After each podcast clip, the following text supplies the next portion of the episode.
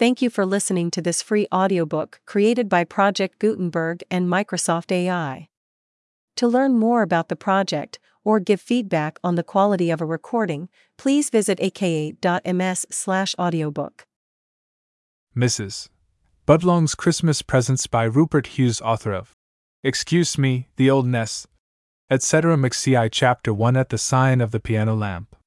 Second Chronicles of a Craftsman. 3 Mistress of the Revels. For only a millionaire.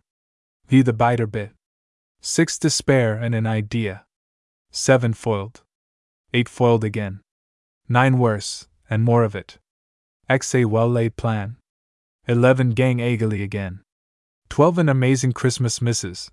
Budlong's Christmas presents I at the sign of the piano lamp. The morning after Christmas Eve is the worst morning after there is. The very house suffers the headache that follows a prolonged spree. Remorse stalks at large, remorse for the things one gave, and did not give, and got. Everybody must act a general glee which can be felt only specifically, if at all. Everybody must exclaim about everything, oh!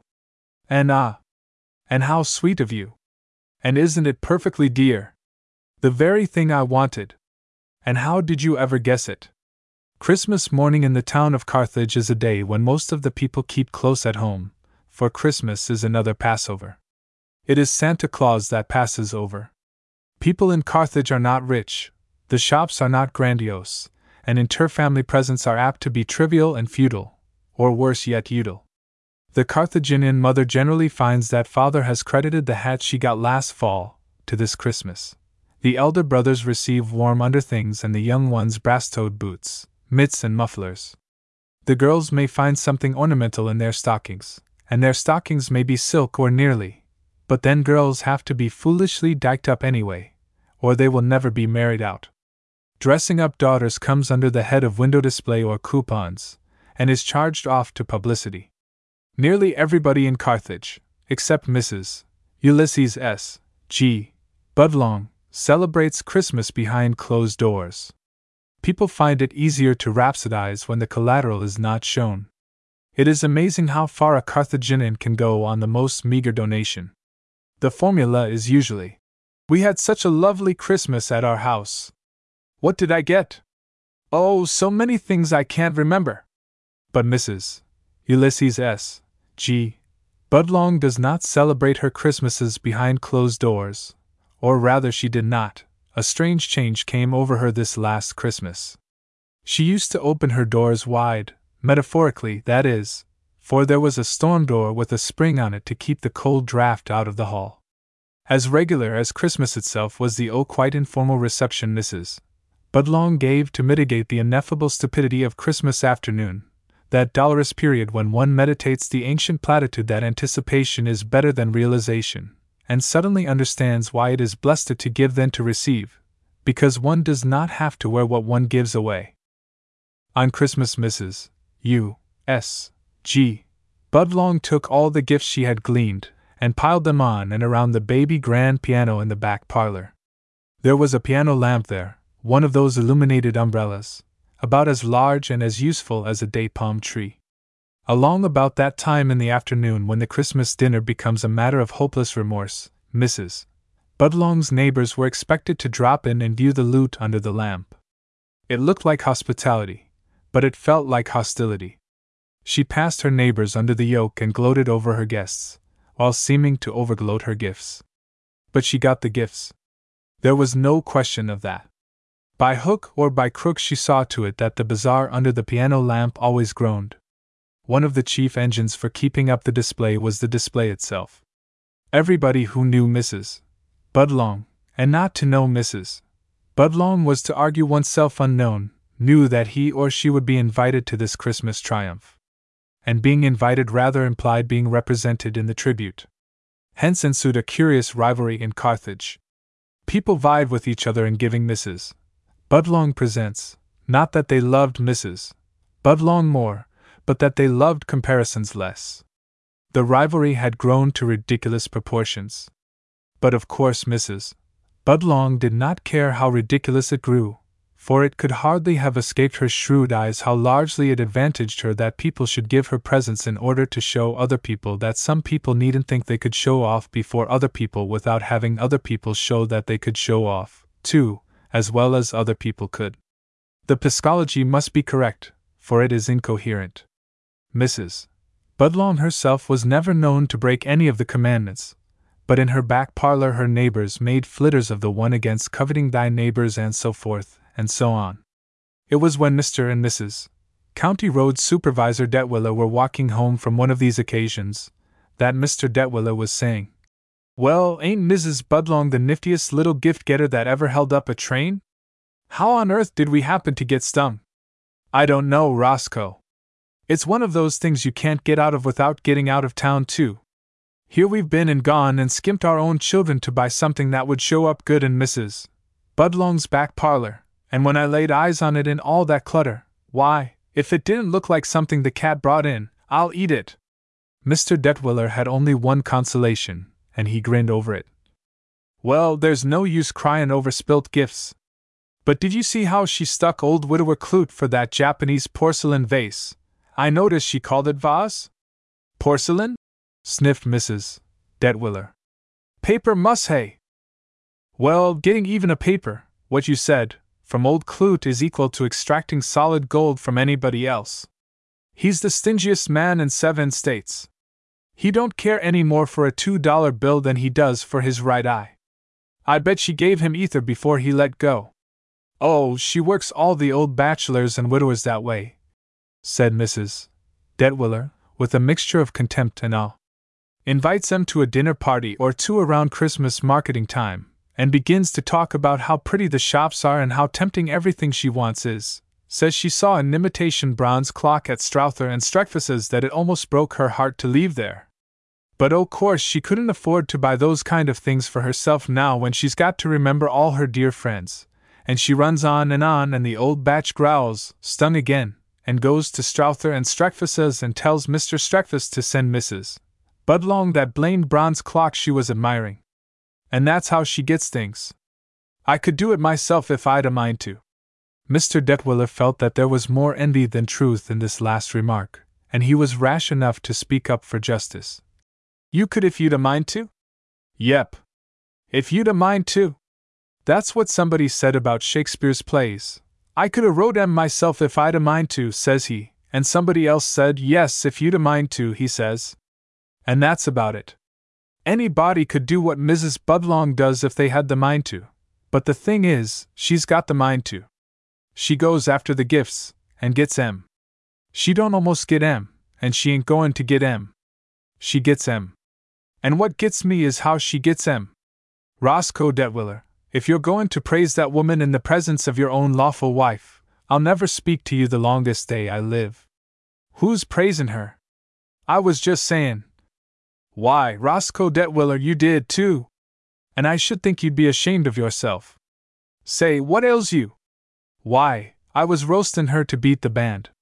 And to think that on Christmas Day of all days I should live to hear my own husband that I've loved and cherished, and worked my fingers to the bone and never got any thanks, and other women keepin' two and three hired girls, and after him denning his own children things to get expensive presents for a shameless creature like that Budlong woman. All over Carthage on Christmas afternoons, couples were similarly at loggerheads over Mrs. Budlong's annual triumph.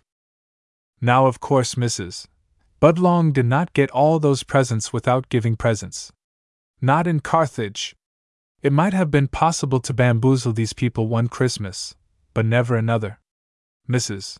Budlong gave heaps of presents. Christmas was an industry with her, an ambition. Christmas was her career. It had long ago lost its religious significance for her, as for nearly everybody else in Carthage. Even Mr. Frankenstein, the Pantatorium magnate, is one of the most ardent advertisers of Christmas bargains, while Isidore Strowther and Esau Streckfus are, almost persuaded, every December. They might be entirely persuaded if it were not for the scenes they witness in their aisles during the last weeks of Yuletide and the aftermath of trying to collect from the Gentile husbands during Biltide. Mrs. Budlong's Christmas presents were of two sorts those she made herself, and those she made her husband pay for.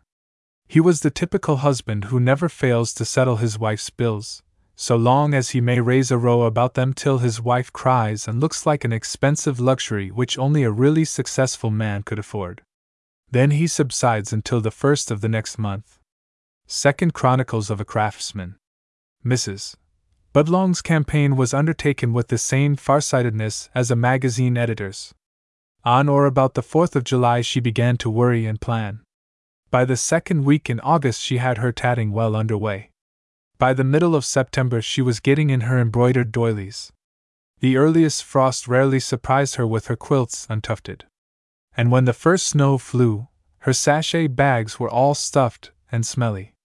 She was very feminine in her sense of the value of her own time. At missionary meetings, she would shed tears over the pathetic pictures of Oriental women who spent a year weaving a rug which would sell for a paltry hundred dollars and last a mere century or two. Then she would cheerfully devote fifteen days of incessant stitching at something she carried round in a sort of drumhead. At the end of that time, she would have completed a more or less intolerable piece of colored fabric which she called a drape, or a throw. It could not be duplicated at a shop for less than $1.75, and it would wash perhaps three times. Mr. Budlong once figured that if sweatshop proprietors paid wages at the scale Mrs. Budlong established for herself, all the seamstresses and seamsters would curl up round their machines and die of starvation the first week. But he never told Mrs. Budlong this. Fancy stitching did not earn much, but it did not cost much, and it kept her mysteriously contented. She was stitching herself to her own home all the time. The Christmas presents Mrs. Budlong made herself were not all a matter of needle and thread. Not at all. One year she turned her sewing room into a smithy. She gave Mr. and Mrs. Dr. Tisnoer the loveliest hand hammered brass coal scuttle that ever was seen, and with a purple ribbon tied to its tail. They kept flowers in it several summers, till one cruel winter a new servant put coal in it and completely scuttled it. The same year she gave Mrs. X. Mayor Cinnamon a hammered brass version of a C. D. Gibson drawing. The lady and gentleman looked as if they had broken out with a combination of yellow fever and smallpox, or suffered from enlarged pores or something. And the plum colored plush frame didn't sit very well on the vermilion wallpaper. But Mrs.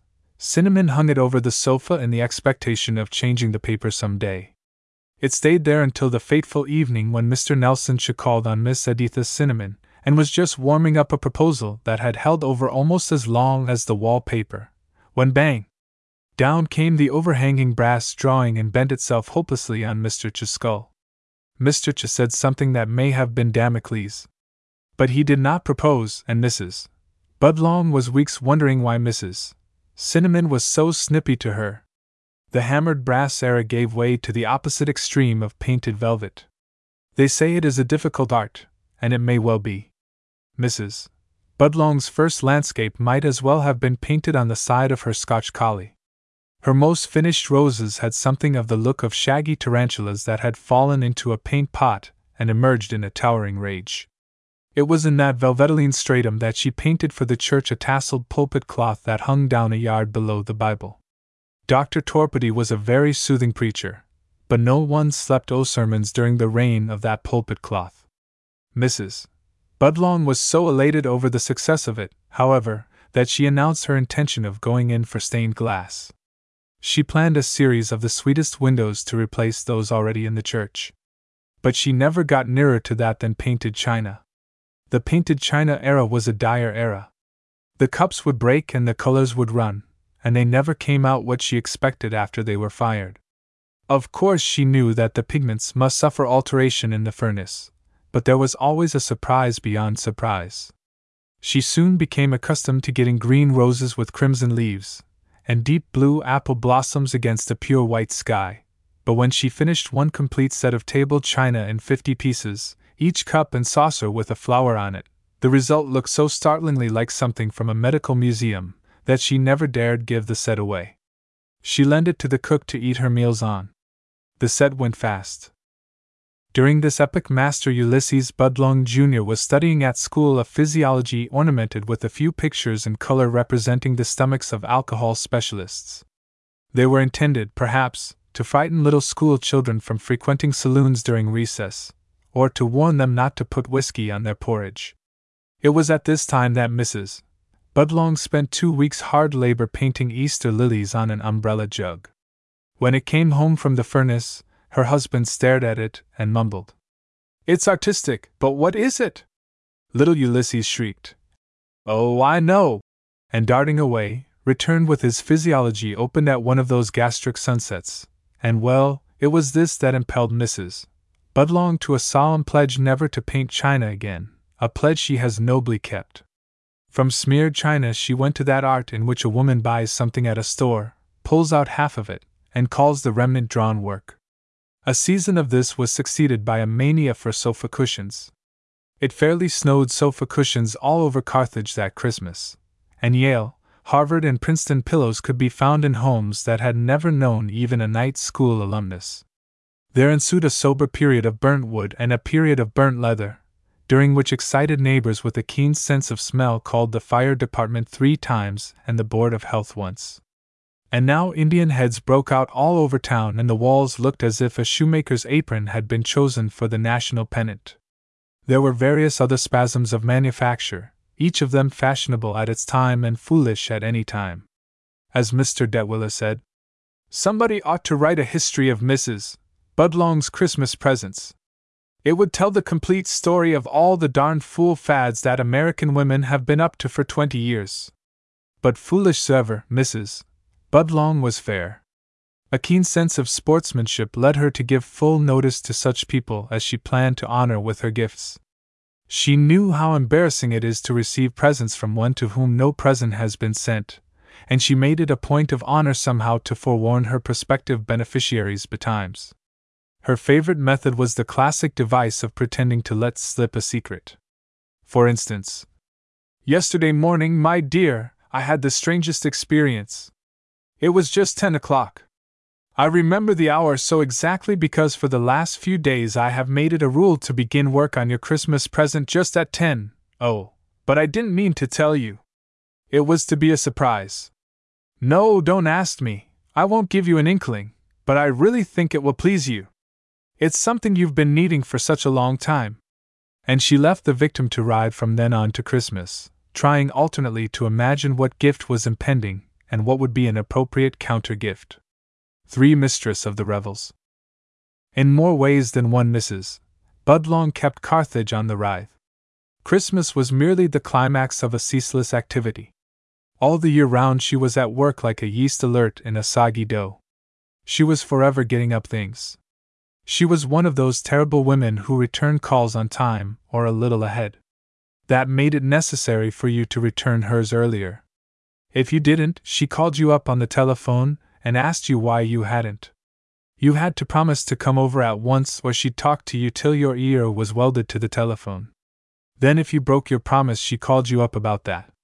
She got in from 52 to 104 calls a year, where one or two would have amply sufficed for all she had to say. It was due to her that Carthage had such a lively social existence, for its size. Once, when she fell ill, the people felt suddenly as passengers feel when a street car is suddenly braked back on its haunches. All Carthage found itself wavering and poised on tiptoe and clinging to straps, and then it sogged back on its heels and waited till the car should resume progress. Mrs. Budlong was the town's motorman, or motorneer, as they say in Carthage. Before she was out of bed, she had invitations abroad for a convalescent tea, and everybody said, Here we go again! If strangers visited Carthage, Mrs. Budlong counted them her clients the moment they arrived. Of course, the merely commercial visitors she left to the hackmen at the station, but friends or relatives of prominent people could not escape Mrs. Budlong's well meant attentions. It was sometimes embarrassing when relatives appeared, for everybody has concealed relatives that he is perfectly willing to leave in concealment. Mrs. Alex, pronounced Alec, Stubblebine never forgave Mrs. Budlong for dragging into the limelight some obscure cousins of her husband's who had drifted into Carthage to borrow money on their farm. Mrs. Stubblebine was always bragging about her people, her own people, that is.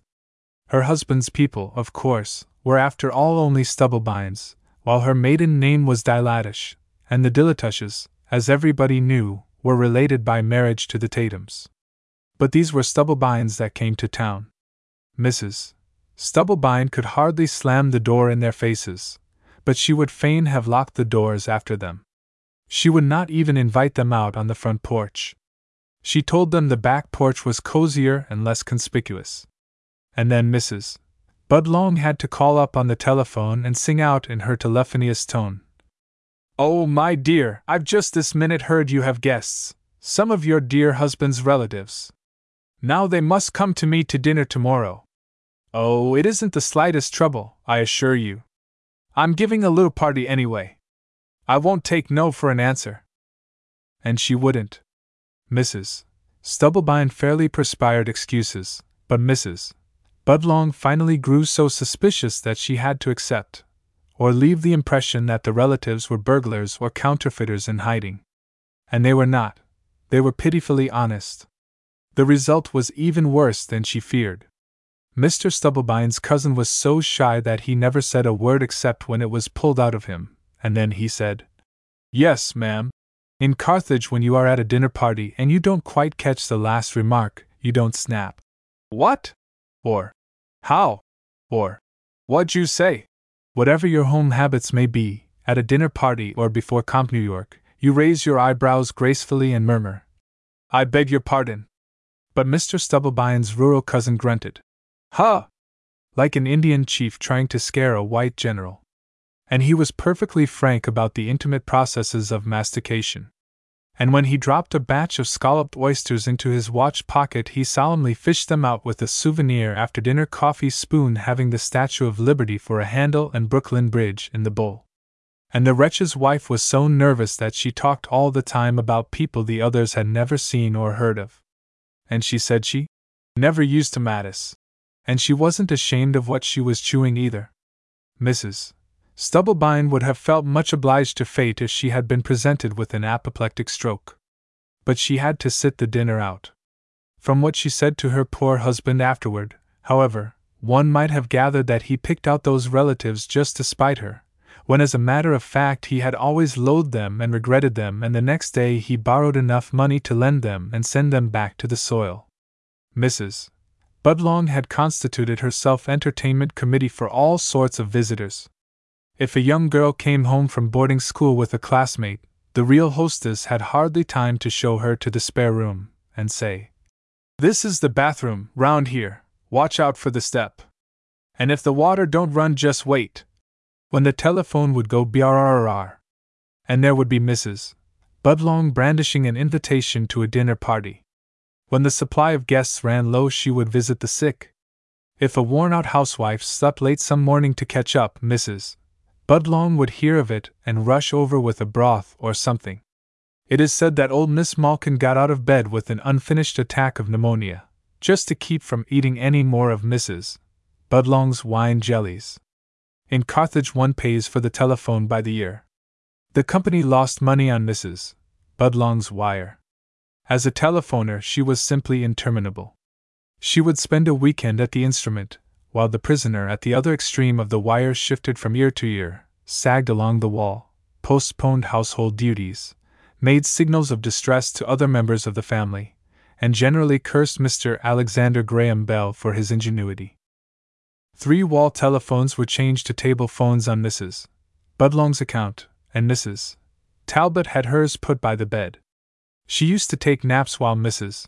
Budlong talked, and she trained herself to murmur, Yes, dear, at intervals in her sleep.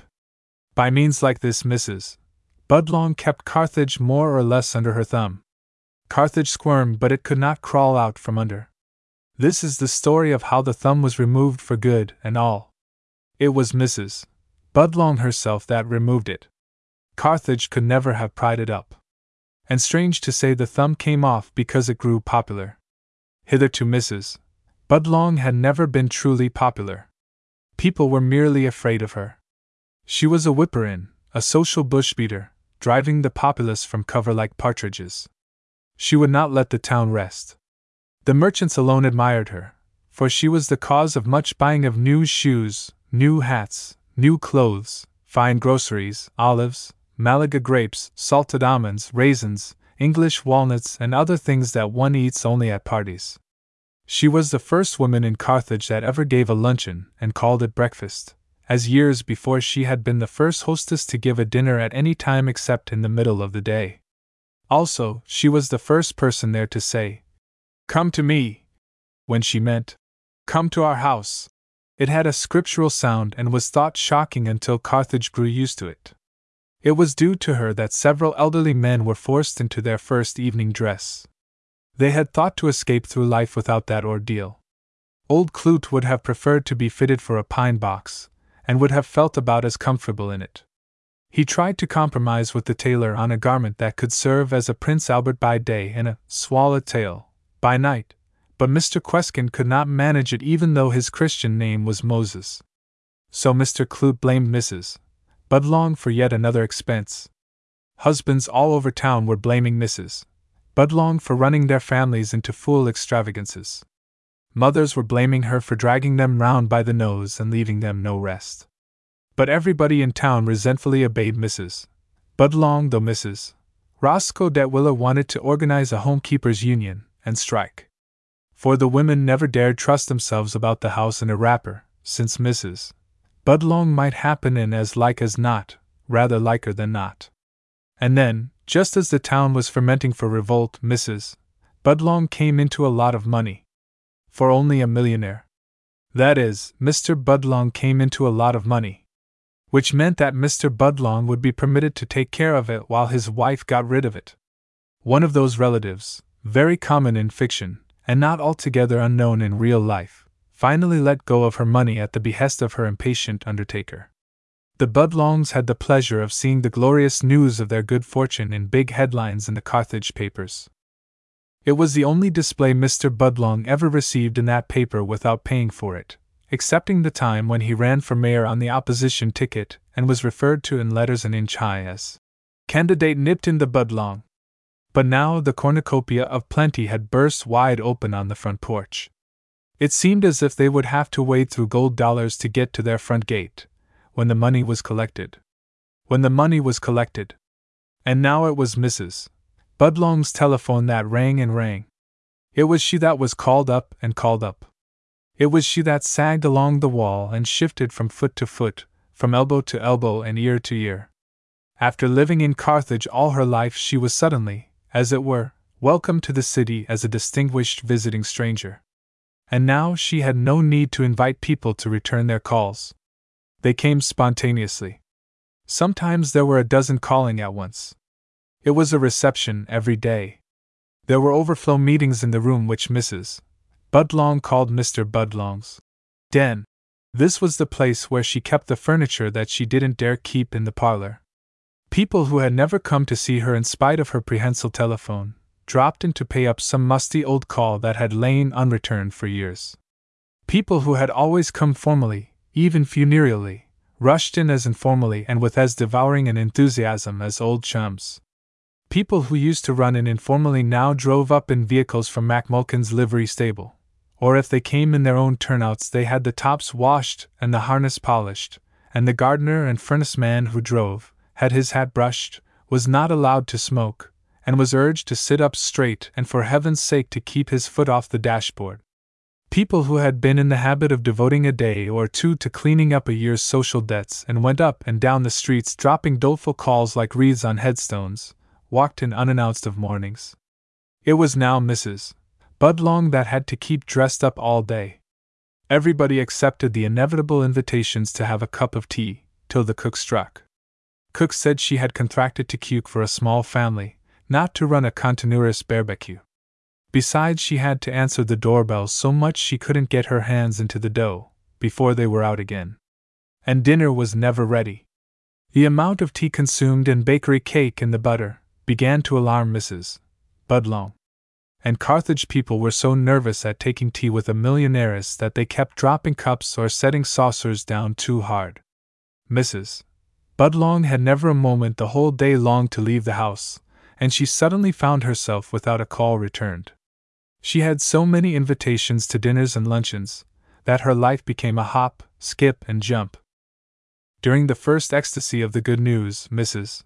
Budlong had raved over the places she was going to travel Paris, now pronounced Paris, London, Vienna, St. Mark's, the Lion of Lucerne. She talked like a handbook of Cook's tours. To successive callers, she told the story over and over till the rhapsody finally palled on her own tongue. She began to hate Paris, London, Vienna, St. Mark's, and to load the Lion of Lucerne. All she wanted to do was to get out of town to some quiet retreat. Carthage was no longer quiet. It simmered to the boiling over point. Once it had been Mrs. Budlong's pride to be the social leader of Carthage. Now that her husband was worth, or to be worth, a hundred thousand dollars, Carthage seemed a very petty parish to be the social leader of.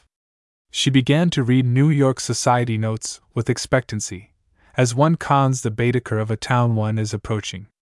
She lay awake nights wondering what she should wear at Mrs. Stuyvesant Square's next party and at Mrs. Astor House's sociable. She fretted the choice whether she should take a letter from her church to St. Bartholomew's or to Grace or St. John's the Divines. And all the while she was pouring tea for the wives of harness makers and druggists, dentists and grocers. The more reason for not appearing before them in the same clothes incessantly. But with a dinner or a reception or a tea or a ball every night, her two dressy up dresses became so familiar that at one party, when she was coming downstairs from laying off her cloak, people spoke to her dress before they could see her face. And she could hardly afford to get new clothes, for after all, she had not come into the money. She had just come at it, or toward it, or as her husband began to say, tip against it.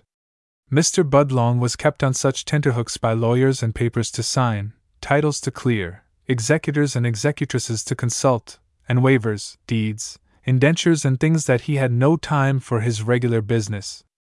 As there is housemaid's knee, and painter's colic, so there is millionaire's melancholia. And the Budlongs were enduring the illness without entertaining the microbe. It is almost as much trouble to inherit money nowadays as to earn it in the first place. Mr. Budlong was confronted with such a list of post mortem debts that must be postpaid for his deceased Aunt Ida that he almost begrudged her her bit of very real estate in Woodlawn. And the Budlongs began to think that tombstones were in bad form if ostentatious. Heirs have notoriously simple tastes in monuments. They had always accounted Aunt Ida a hard fisted miser before, but now she began to look like a slippery palmed spendthrift. They began almost to suspect the probity of the poor old maid. Worse yet, they feared that a later one might turn up bequeathing all her money to some abominable charity or other. She had been addicted to occasional subscriptions during her lifetime. The Budlongs themselves were beginning, even at this distance from their money to be, to suffer its infection, its inevitable reaction on the character. Those who live beyond their means joyously when their means are small, become small themselves, when their means get beyond living beyond. The Budlongs began to figure percentages on sums left in the bank or put out on mortgages. They began to think money, and money is money, large or small. Mrs. Budlong began to feel that she had been unjust to Aunt Ida. What she had called miserliness was really prudence and thrift and other pleasant sounding virtues. What she had called liberality was wanton waste. Finally, her social debts reached such a mass that she decided to give a large dinner to wipe off a great number at once. But now, when she calculated that the olives, the turkey, the Malaga grapes, the English walnuts, the salted almonds, and a man from the hotel to wait on table would total up $25 or so, she found herself figuring how much $25 would amount to in 25 years at compound interest. She grew frantic to be quit of Carthage, to rub it off her visiting list. Unconsciously, her motto became Cato's ruthless Carthago delenda est. But she could neither delete Carthage from her map, nor free her feet from its dust. Her husband's business required him yet a while. Even to close it up took time. And he would not, and could not, borrow money on Aunt Ida's estate till he was sure that it was his. But all the while the festival reveled on. People in Carthage to whom New York was an inaccessible Carcassonne, were now planning to visit Mrs. Budlong there at the palatial home she had described. Some of them frankly told her they were coming to see her. Wealth took on a new discomfort. Sally Sweezy afflicted the telephone with gossip. As Mrs. Talbot was saying only yesterday, my dear, So many folks have threatened to visit you in your home on Fifth Avenue that you'll have to hang hammocks in your front yard. And now they had spoiled even her future for her. What pride could she take in having a gorgeous home on Fifth Avenue with all these Carthage people rocking on the front porch? Probably some warm evening when Mrs.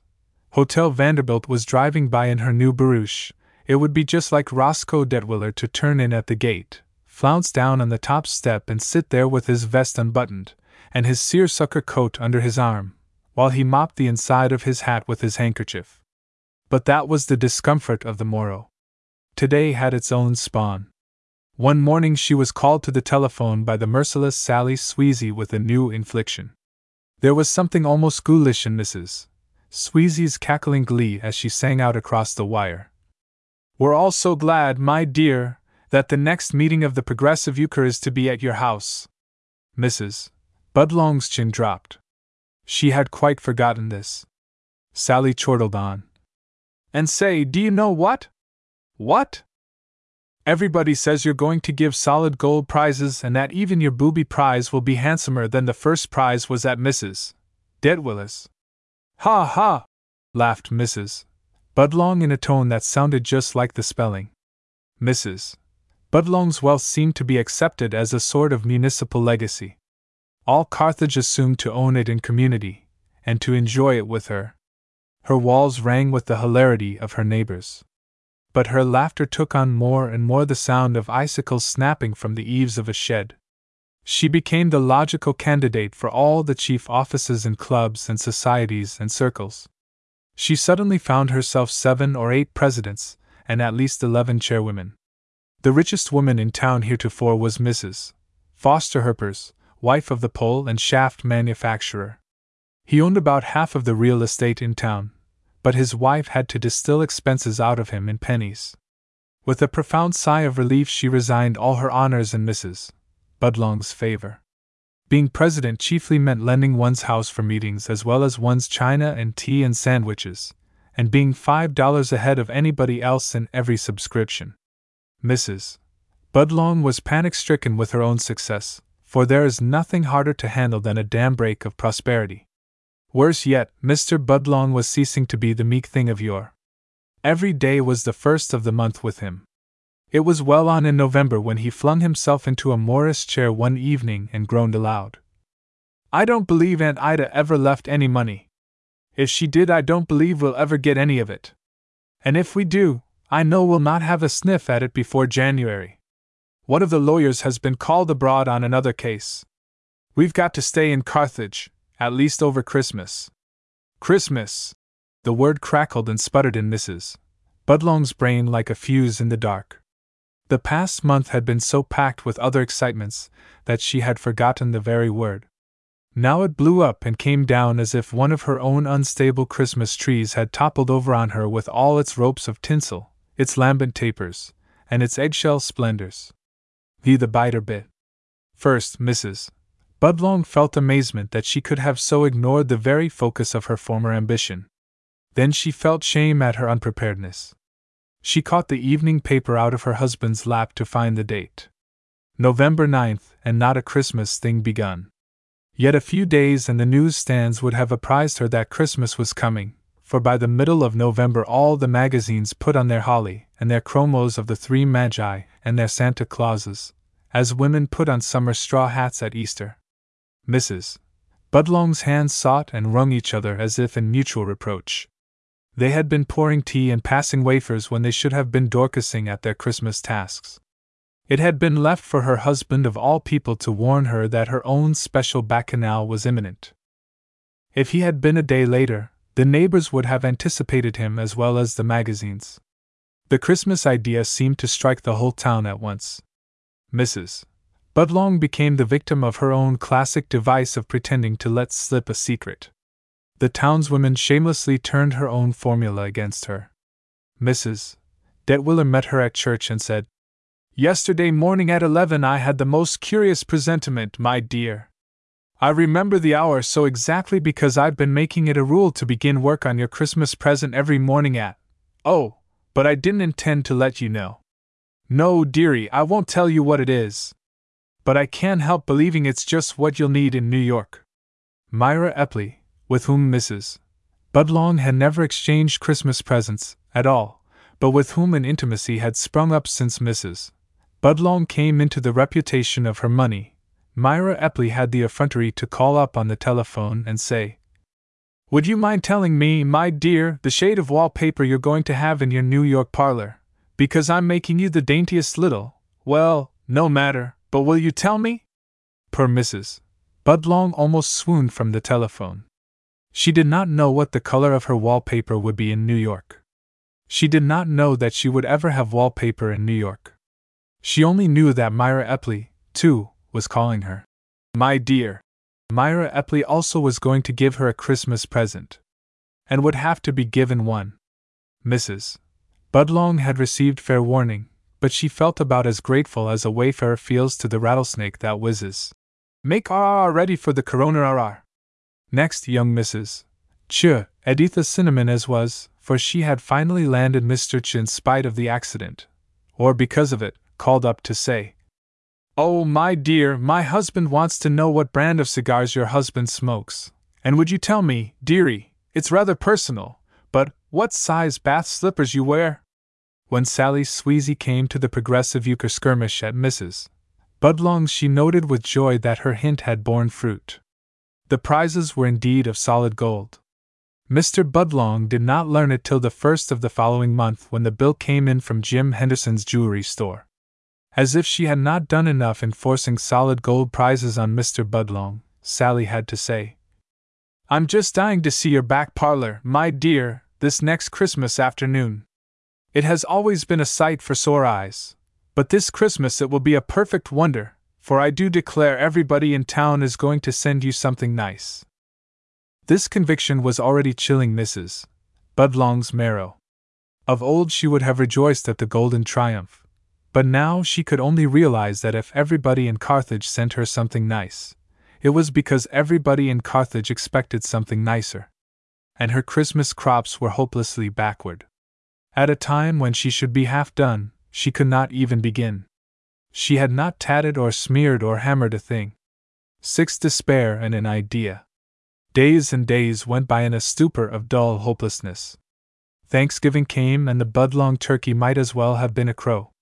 In desperation, she decided to make a tentative exploration of the shops now burgeoning with Christmas splendor, every window a spasm of gewgaws. Since she had no time to make, she must buy. The length of her list sent her to the cheaper counters, but she was not permitted to browse among them.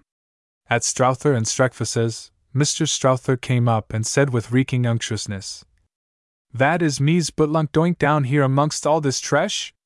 Come see our imported novelties. And he led her to a region where the minimum price was mbabja, which meant that it cost 12.25 and could be safely marked down to 23.75. She eluded him and got back to the 25 cent realm only to be apprehended by Mr. Streckfus, who beamed. Ah, nothing is here for a lady like you are. Only fine quality suits such a taste you got. By almost super feminine strength, she evaded purchasing anything. She went to other shops only to be hailed to the expensive counters. Storekeepers simply would not discuss cheap things with the millionaire's elect. She crept home and threw herself on her husband's mercy. He had none, and she lighted hard.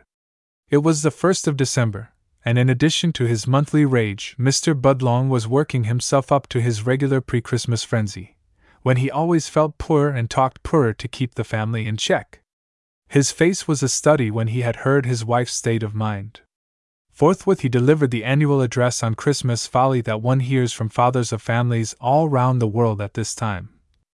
Christmas has quit being a sign of people's affections, Mr. Budlong thundered. It has become a public menace. It's worse than Wall Street. Wall Street is supposed to have started as the thermometer of the country's business, and now it's gone, and got so golden big that the thermometer is making the weather. When Wall Street feels muggy, it's got to rain, and the sun don't dare shine without taking a peek at the thermometer first off. Christmas ain't any longer an opportunity to show goodwill to your neighbors. It's a time when you got to show off before your neighbors. You women make yourselves and us men sick the way you carry on all through December. And the children, they're worse than the grown ups. Old fashioned Christmas was like old fashioned circuses, mostly meant for the young ones. Nowadays, circuses have grown so big and so improper that nobody would dast take a child to one, or if you do, they get crazy notions. When I was a boy, if I got a drum and a tin horn, I was so happy I couldn't keep quiet. But last Christmas, little Yuli Jr. cried all day because he got a $11 automobile when he wanted an aeroplane big enough to carry the cat over the barn. This Christmas trust business ought to be investigated by the government and dissolved. Talk about your tariff schedules. What we need is somebody to pare down this Christmas gouge. It's the one kind of tax you can't swear off. And as for you, why, you're going daffy. Other years I didn't mind so much. You spent a lot of time and some money on your annual splurge, but I will say, you took in better than you gave. But now you're on the other side the fence. These Carthage women have got you on the run. You'll have to give 'em twice as good as they send, or you're gone. You're gone anyway. If you gave each one of them a gold platter full of diamonds, they'd say you'd inherited Aunt Ida's stinginess, as well as her money. Mrs. Budlong went on twisting her fingers. Oh, of course you're right, Yule. But what's the use of being right when it's so hateful? All I can think of is that everybody in town is going to give me a present. Everybody. Can't you take your last year's presents and pass them along to other folks? Everybody would recognize them, and I'd be the talk of the town. You're that anyway, so what difference does it make? I'd rather die. You'd save a lot of money and trouble if you did. Just look at the list of presents I must give. She handed him a bundle of papers. He pushed up his spectacles and put on his reading glasses, and instantly snorted. Say! What is this? The town directory? He had not read far down the list when he missed one important name. You've overlooked Mrs. Alsop. Oh, her. I've quarreled with her. We don't speak, thank heaven. It would be money in your pocket if you didn't speak to anybody. Gosh. He slapped his knee. I have an idea. Stop speaking to everybody. Don't he silly? I mean it. Seven foiled. Ulysses S. G. Budlong was a man fertile in ideas and unflinching in their execution. Otherwise, he would never have attained his present unquestioned supremacy as the leading hay and feed merchant in Carthage. It's as easy as falling off a log. He urged. You women are always spatting about something. Now's your chance to capitalize your spats. Men are such imbeciles, was Mrs. Budlong's comment as she began to weep. Her husband patted her with a timid awkwardness as if she were the nose of a strange horse. There. There. We'll fix this up fine. What did you quarrel with Mrs. Alsop about? She told Sally Sweezy, and Sally Sweezy told me that I used my Carthage presents to send to relatives in other towns. She flattered you at that, said Mr. Budlong unconsolingly. But don't you dream of forgiving her till after Christmas. Mrs. Budlong was having such a good cry, and enjoying the optical hath so heartily, that her grief became very precious to her. It suggested what a beautiful thing grief is to those who make a fine art of it. She smiled wet liddedly. There is nothing in your idea, Yuli, but it has suggested a good one to me. I'll announce that I can't celebrate Christmas because of our great grief for Aunt Ida. Great grief! Mr. Budlong echoed. Why, you couldn't have celebrated Aunt Ida's finish more joyous without you'd serenaded her in Woodlawn with a brass band. Ulysses Budlong! You ought to be ashamed of yourself for saying such a thing! But she suddenly heard, in fancy, the laugh that would go up if she sprung such an excuse. She gave in. We'll have to quarrel with somebody then. But what excuse is there? Women don't need any real excuse. You simply telephone Sally Sweezy that a certain person told you, and you won't name any names, that she had been making fun of you, and you'd be much obliged if she never spoke to you again, for you'd certainly never speak to her again. But how do I know Sally Sweezy has been making fun of me? Oh, there ain't any doubt but what everybody in town is doing that. Ulysses Budlong! How can you talk so? If people without money couldn't make fun of people with, what consolation would they have? Anyway, it's not me but the other folks you're supposed to quarrel with. You spend an hour at that telephone and you can get the whole town by the ears. But I can't use the same excuse for everybody. You'll think up plenty once you put your mind to it. And with that, another excuse came in pat. Came in howling and flagrant. Ulysses Jr. burst into the room, as if he had forgotten the presence of the door. He was yelping like a coyote, and from his tiny nose an astonishing amount of blood was spouting.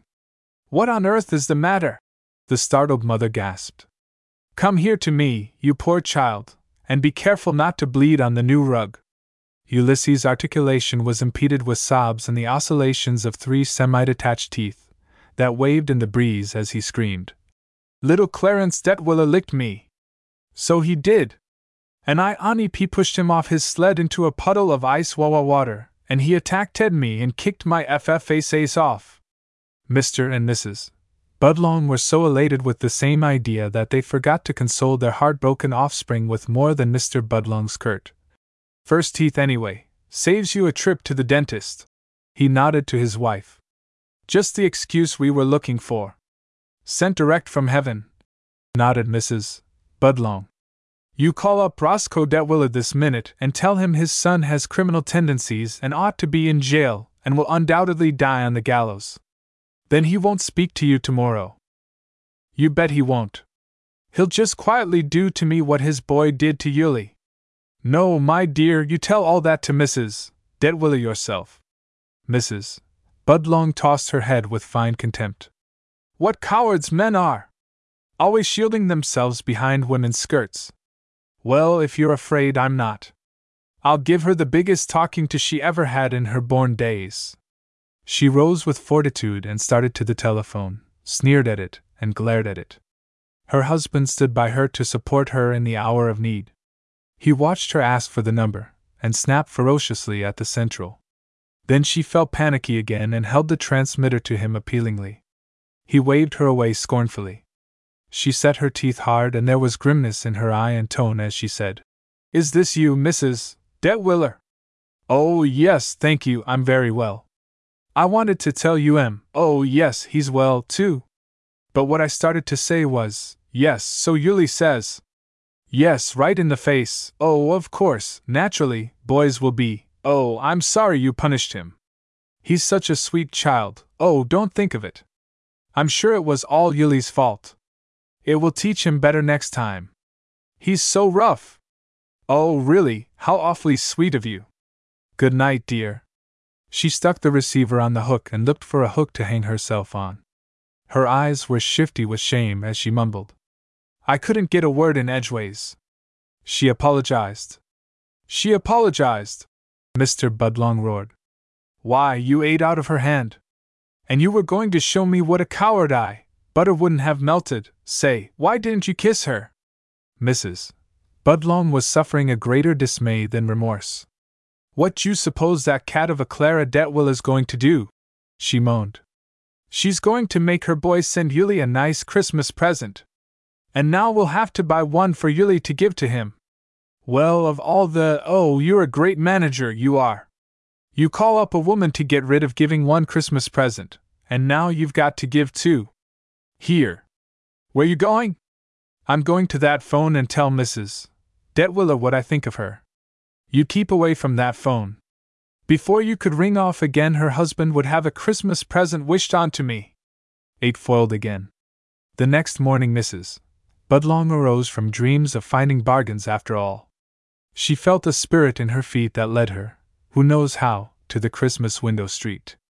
But the crowds and the prices and the servility of the salesfolk drove her out again. On her laggard way home, she saw Sally Sweezy, lean and lanky and somehow reminding her of a flamingo.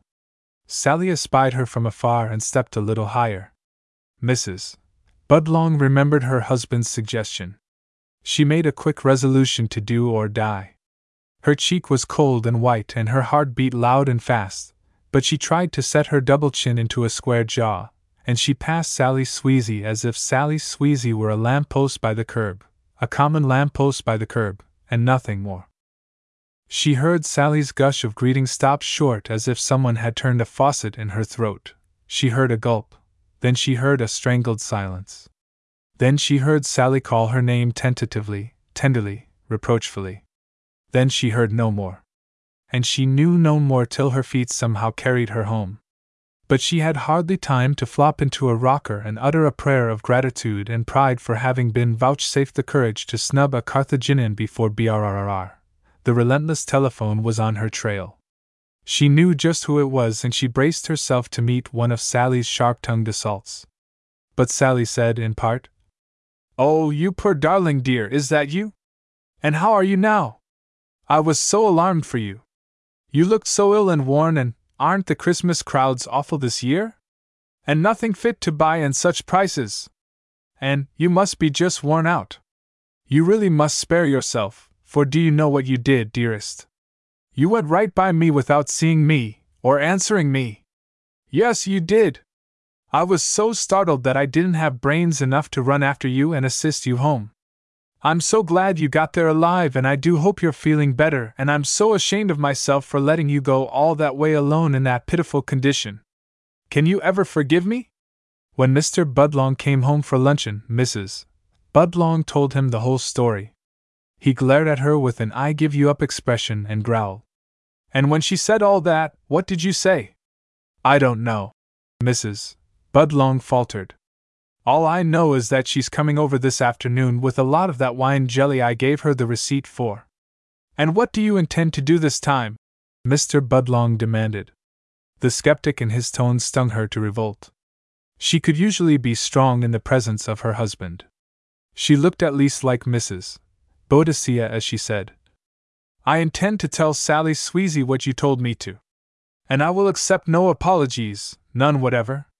When Mr. Budlong came home to dinner, she avoided his gaze. She confessed that she had changed her program. She hadn't the heart to insult poor Sally, and she had admitted that she was a hit dizzy and qualmish, and she had, well, she, she. Mr. Budlong finished for her fiercely. I know! You ate a lot of her wine jelly, and you told her she was a love, and you kissed her goodbye, and would she excuse you from coming to the door because you were still a little wobbly? Mrs. Budlong looked at him in surprise. She told you? Nah. I haven't seen her. Then how on earth did you ever guess? She babbled. It was my womanly intuition, he snarled, and that evening he went downtown and sat in the hotel lobby for a couple of hours. He usually did this anyway. In summer he sat on the sidewalk, but this evening, he did it with a certain implication of escape he expressed renunciation in the mere shutting of the door. On the way home, Mr. Budlong was busy with schemes. His mind turned again to his son. In a smallish town, a growing boy is an unfailing source of casus belli. As an insider of feuds, there was something almost Balkan or Moroccan about Ulysses Budlong Jr. Nearly every day he had come charging into the house with bad news in some form or other. Some rock or snowball he had cast with the most innocent of intentions had gone through a window, or a milk wagon, or somebody's silk hat. Or he had pulled a small girl's hair, or taken the skates away from a helpless urchin.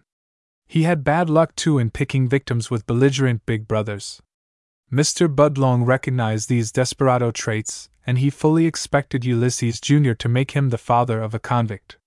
Suddenly now despair became hope. Let Mrs. Budlong capitalize her spats, he would promote Yuli's. The affair Detwiller had turned out badly, but Mr. Budlong would not yield to one defeat. He watched eagerly for the next misdemeanor of his young hopeless. He relied on him to embroil, as it were, all Europe in an international conflict. But the dove of peace seemed to have alighted on Ulysses' shoulder. He even began to go to Sunday school, the Methodists this year because they had given the largest cornucopias in town the Christmas before. And he talked nothing but golden texts till Mr. Budlong began to fear that he would one day be the father of a parson. Meanwhile, Mrs. Budlong grew bellicose again. She snubbed people right and left, but they generously imputed it to absent mindedness. She failed to go to the dinner party the Teeples gave in her honor, and she sent no excuse. This was the unpardonable sin in Carthage, and the Budlong chairs sat vacant through the dinner. But Mrs. Teeple graciously assumed that she was ill and sent over the cut flowers off the table. And she hoped the poor dear would feel better soon. A few days later, Mrs. Budlong's pet Maltese kitten was done to nine deaths at once by the Disney's fox terrier. Mrs. Budlong mourned the kitten, but there was consolation in the thought that she could now cut the Disneys off her list. Before she could get the kitten decently interred in the backyard, Mrs. Disney was at the front door. She flung her arms round Mrs. Budlong and wept, declaring that she had resolved to give the murderous terrier away to a farmer, and had already sent to Chicago for a pedigreed Angora to replace the Maltese. It would arrive the day before Christmas. Nine worse, and more of it. As if that were not enough for one day, in the afternoon Janetta Ackerley called. She saw Mrs. Budlong at an upper window and waved to her as she came along the walk when the cook arrived upstairs like a grand piano moving in. Mrs. Budlong said in an icy tone. Not at home. But I told her you was. And she seen you at the windy. Not at home. But I'm after telling her. Mrs. Budlong could be as stern as steel with her husband or her servants. She cowed Brigida into lumbering downstairs with the message. Mrs. Budlong went to the window to triumph over her victim's retreat in a panic of confusion. Instead, she heard a light patter of footsteps and Janetta Ackerley hurried into the room. Oh, my dear, are you ill? Pardon my coming right up, but the cook takes so long and I was so worried for fear you were. But you aren't, are you? Mrs. Budlong was at bay. She glared at the intruder and threw up her chin. Janetta stared at her aghast. Why, my dear! You aren't mad at me, are you? Mrs. Budlong smiled bitterly and said nothing. Janetta shrilled. Why, what have I done? As a matter of fact, what had she done? All that Mrs. Budlong could think of was her husband's unused suggestion for a war with Sally Sweezy. She spoke through locked teeth. It's not what you've done, but what you've said. Why, what have I said? You know well enough what you've been saying behind my back, and you needn't think that people don't come and tell me. I name no names, but I know. Oh, I know. Now, of course, everybody says things behind everybody else's back that nobody would care to have repeated to anybody. Through Janetta Ackerley's memory dashed a hundred caustic comments she had made on Mrs. Budlong. She blushed and sighed, turned away, and closed the door after her, like the last line of an elegy. A surge of triumph swept over Mrs. Budlong. Success at last. Then the door opened and Janetta reappeared on the sill with a look of angelic contrition. I hardly know what to say, she said. Of course, I must admit I did rather forget myself. It was at the last meeting of the Progressive Euchre Club, and everybody was criticizing you for having solid gold prizes when they were at your house. They said it was vulgar ostentation. I didn't say anything for the longest time, but finally, when they all said your money had gone to your head, hadn't it, I admit I did mumble, it seems so. But it is only what everybody else says all the time, and I assure you I didn't really mean it. Of course, nobody can behave just the same after they are a millionaire as they did before. But I am awfully fond of you, Anne Anne. It was most disloyal, said Mrs. Budlong. And to think that after tearing me to pieces behind my back, you could come and call on me. It was a fine speech, but after she heard herself say it, Mrs. Budlong had a sinking feeling that if she herself had never called on anybody she had not criticized, she would have stayed at home all her life. But Janetta Ackerley took another line. She threw herself on Mrs. Budlong's mercy, and if Mrs. Budlong boasted of anything more than another, it was her mercy. I have just been at the church, said Janetta, helping to decorate it for Christmas week, and I was hanging up a big motto Peace on Earth goodwill to men, and I think it ought to apply to women, too. I grovel in apology, and I pray you to forgive me. You can't refuse your forgiveness when I implore it, can you? Mrs. Budlong wanted to but could not, and the two women fell about each other's throats and exchanged moan for moan. As they were comfortably dabbing each other's tears from their cheeks and sniffing their own and laughing cozily after the rain, Janetta giggled and sobbed at once. The idea of your thinking I didn't just love you! and me working my fingers to the bone making a Christmas present for you. X a well laid plan. In the Civil War, there were over 2,000 battles, and the details could not be reported in a lifetime. But their result can be stated in a phrase. The same brevity must apply to the campaigns, the stratagems, ballistics, and tactics of Mrs. Budlong, numberless efforts at secession ended as a lost cause. There was one more desperate struggle. While only a few days stood between her and her famous Christmas afternoons, she and her dour husband were having a bitter council of war. She had another attack of inspiration. I have it! The very thing! Why haven't we thought of it before? Quarantine! Quarantine? Echoed Mr. Budlong as if the word were gibberish. Yes. If we had something contagious in the house and a quarantine on, people couldn't come here with their odious gifts, and they would be so afraid to get ours that they'd be much obliged to us for not sending them any. For the first time in years, Mr. Budlong paid Mrs. Budlong a sincere homage. You're a genius! It takes a woman to squirm out of a difficulty after all. He was so excited he actually kissed her, and he hadn't finished his evening paper at that.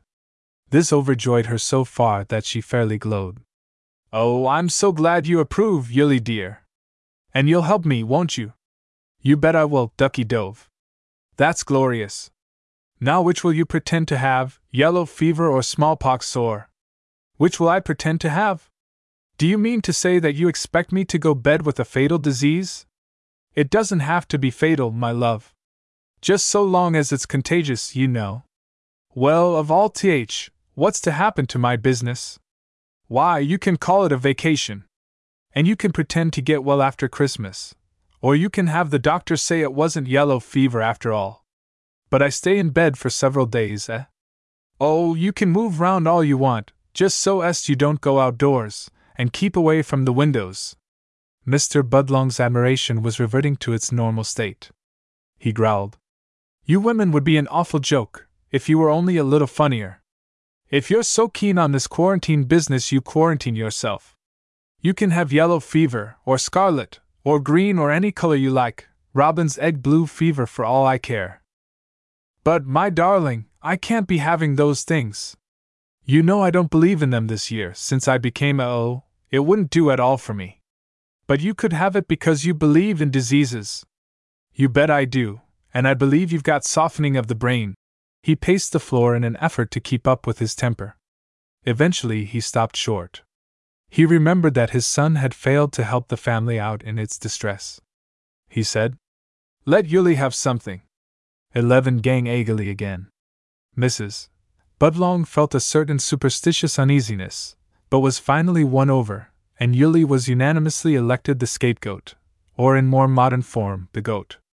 Yuli was in bed at the time, sleeping like an innocent cherub and smiling in his sleep. He was dreaming of a great invention. He would set a figure four trap near his fireplace and snare Santa Claus by the foot. Then, from a safe ambush under the bed, he would assail the old gentleman with his nigger shooter till he laid him low, whereupon he could rifle the entire pack at his leisure and select what he wanted. Yuli had not been attending Sabbath school in vain. The lesson of the week concerned David and Goliath.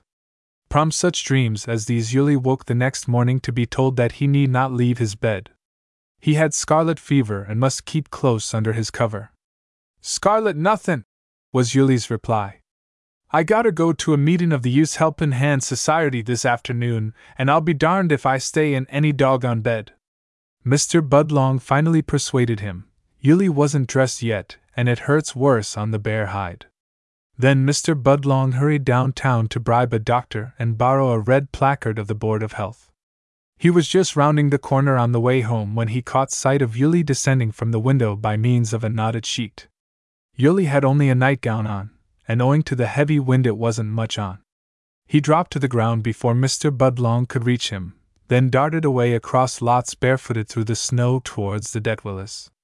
Mr. Budlong treed him just before he reached the neighbors but the boy would not come down till his father promised immunity both from punishment and from scarlet fever. The Detwillers were arriving on the run, so the father promised, hid the scarlet fever propaganda in his inside pocket, wrapped Yuli in his own overcoat, and carried him home. There was so much dread of pneumonia that the guilty parents could not include Yuli in any more schemes. And they could think of no schemes. The day before the day before Christmas found them in a panic the day before found them grimly resolved to stand siege. On the blessed eve, they sat before their cheerless fire front and stared at the packages that had been pouring in all day long. The old postman had staggered under the final load and hinted so broadly for a Christmas present that he got one, the first breach in their solemn resolve. They had accepted Yuli, of course, from the embargo. But they had been in such a flurry that they had postponed him till they forgot him entirely. The doorbell was rung so incessantly throughout the evening that the cook sat on the hall stairs to be handy. She piled the packages up on the piano till they spilled off. The piano lamp was gradually sinking beneath the encroaching tide. Presents were brought in wagons, carriages, buggies, carts, by coachmen, gardeners, cooks, maids, messenger boys, and children of all ages and dimensions. On any other occasion, Mrs. Budlong would have been running here and there, peeking into parcels and restraining her curiosity till the next day out of sheer joy and curiosity. Now she opened never a bundle. She could only think of the morrow when all of these donors found that reciprocity had gone down to defeat. The Budlongs avoided each other's eyes. They were thinking the same thing. The strain endured till it tested their mettle to the breaking point. When three enormous packages were brought to the door by the Detwillers' hired man, Mrs. Budlong broke out hysterically. I just can't stand it. Hell! roared Mr. Budlong. Get on your hat and coat. We'll go down and buy everything that's left in town. Twelve an amazing Christmas. Holiday bargains in Carthage were not brilliant. After being pawed over for several weeks, they were depressing indeed. When the Budlongs strode into Strowther and Streckfus's, it was nearly ten o'clock at night. The sales wretches, mostly pathetic spinsters of both sexes, were gaunt and jaded. They yawned incessantly and held on to the counters. Even Messrs. Strowther and Streckfus had the nap worn off their plushy sleekness. They were surveying the wreckage, and dolefully realizing that some of the Christmas bills would not be paid by the 4th of July. When the Budlongs made their eruption, they were not received cordially. Word had gone abroad that the Budlongs were buying all their Christmas presents out of town. They must be, for they bought none in. This treachery to home industry was bitterly resented. Then Budlong galvanized everybody with a cry like a flash of lightning. I want to buy nearly everything in the shop. Get busy. It was too late to select. Mr. and Mrs. Budlong, with their lengthy list in hand, sprinted up one aisle and down another, pointing, prodding, rarely pausing to say, How much? but monotonously chanting, Gimme this! Gimme that! Gimme two of these! Gimme six of them! Gimme that! Gimme this! Gimme them! They bought glaring garden jars and ghastly vases, scarf pins that would disturb the peace, silly bisque figurines for mantles and whatnots, combs and brushes that would raise the hair on end instead of allaying it, oxidized silverized lead pencils, button hooks, tooth brushes, nail files, cuticle knives, pin cushions, ink stands, paper weights, picture frames, bits of lace, and intimate white things with ribbons in them. Mr. Budlong turned away while she priced these. Strowther and Streckfus were in a panic of joy at the situation. They managed in the excitement to work off a number of old horrors that had been refused for years and years, ancient, dust stained landmarks on the shelves. Mr. Strowther showed the things, Mr. Streckfus wrote the list of purchases, he made many mistakes in prices, but strangely never to his own damage, and the entire staff of assistants followed, taking down, and wrapping up, and rushing parcels to the door, where they were bundled onto a wagon. Mr. Budlong should have been a medieval general. He pillaged that store with the thoroughness of the Crusaders looting Constantinople. The town clock was striking midnight as the Budlongs dragged themselves home. There was much yet to be done. Parcels must be opened, price tags removed, gifts done up in pink tissue paper and gold twine, cards must be inscribed and inserted, and the parcels rewrapped and addressed. The Strowther and Streckfus driver had been hired at an exorbitant cost to sit up and deliver the gifts. The horses had not been consulted. They leaned on each other and slept, dreaming of oats. The Budlong parlor was soon a hideous scene. The husband would open a bundle and sing out, Who's this big immense pink and purple cuspidor for? That's a Jardiner. Mrs. Budlong would gasp. It's a return for that horrible cat those hateful Disneys are going to inflict on me. Here's the card. She handed him a holly wreathed pasteboard on which she had written, For Mr. and Mrs. Disney with most affectionate Yuletide greetings. She indited cards as fast as she could think up phrases. She sought for variety, but the effort was maddening. She wrote, Very Merry Christmas, the merriest of Smaces, a merry, merry Yuletide, a happy Christmas and a merry New Year, Christmas greetings, Christmas greetings, Yuletide greetings, wishing you a, with loving wishes for, affectionate, and so on and so on and on and on. She scribbled and scrawled till slumber drugged her, and her pen went crazy. When she fell asleep, she was writing. A Yuli new mas and a happy ex year to Swally Seasy. The delivery man pounded on the door, and wild eyed Budlong let him in from the night. The man whispered that he'd have to start at once if he was to make the rounds before his horses laid down on him. Mr. Budlong called his wife, but she did not answer. He shook her, and she threatened to roll off the chair onto a divan. Mr. Budlong straightened her out and gazed at her in hopeless pity. He stared at the chaos of bundles. He seized the pack of cards from his wife's chubby fingers and ran here and there jabbing pasteboards into bundles, regardless. That is how Myra Epley acquired an ashtray lined with cigar bands, and why old Mr. Clute was amazed to receive a card offering him Mrs. Budlong's Loving and affectionate greetings. He was more amazed when he opened the bundle. It had ribbons in it. There were other amazements in town the next morning. In fact, it was the amazingest Christmas Carthage had ever had. As fast as Mr. Budlong stuffed cards into bundles, he loaded bundles into the driver's arms as if they were sticks of wood. The driver stacked them up in his wagon. He made seven trips in all, and some of the cards fell out, and were stuck in still wronger bundles than before. But both the driver and Mr. Budlong were too sleepy to care. The driver finally mounted his seat and called out from the dark. Say, Mr. Budlong, where do I leave these packages? On the porch, or do I ring the bell? Chuck 'em through the windows. The more glass you break, the better I'll like it. All right, sir. Get AP. Good night, sir, and wishing you a Merry Christmas. Merry, said Mr. Budlong, reaching for a rock. But even the stones were frozen to the ground, and the driver escaped. As Mr. Budlong closed his front door, a thread of crimson spun out along the east as if somebody were going to wrap the whole world up in a red string. He did not want it. He yawned at it. An hour or so later, Yuli awoke and sat up with a start. To his intense confusion, he bumped the top of his little skull on the bottom of his little bed. He was calling for help when he realized that he had fallen asleep in his ambush. He peered forth to see if he had snared Santa Claus. The figure four trap was erect and intact, but empty.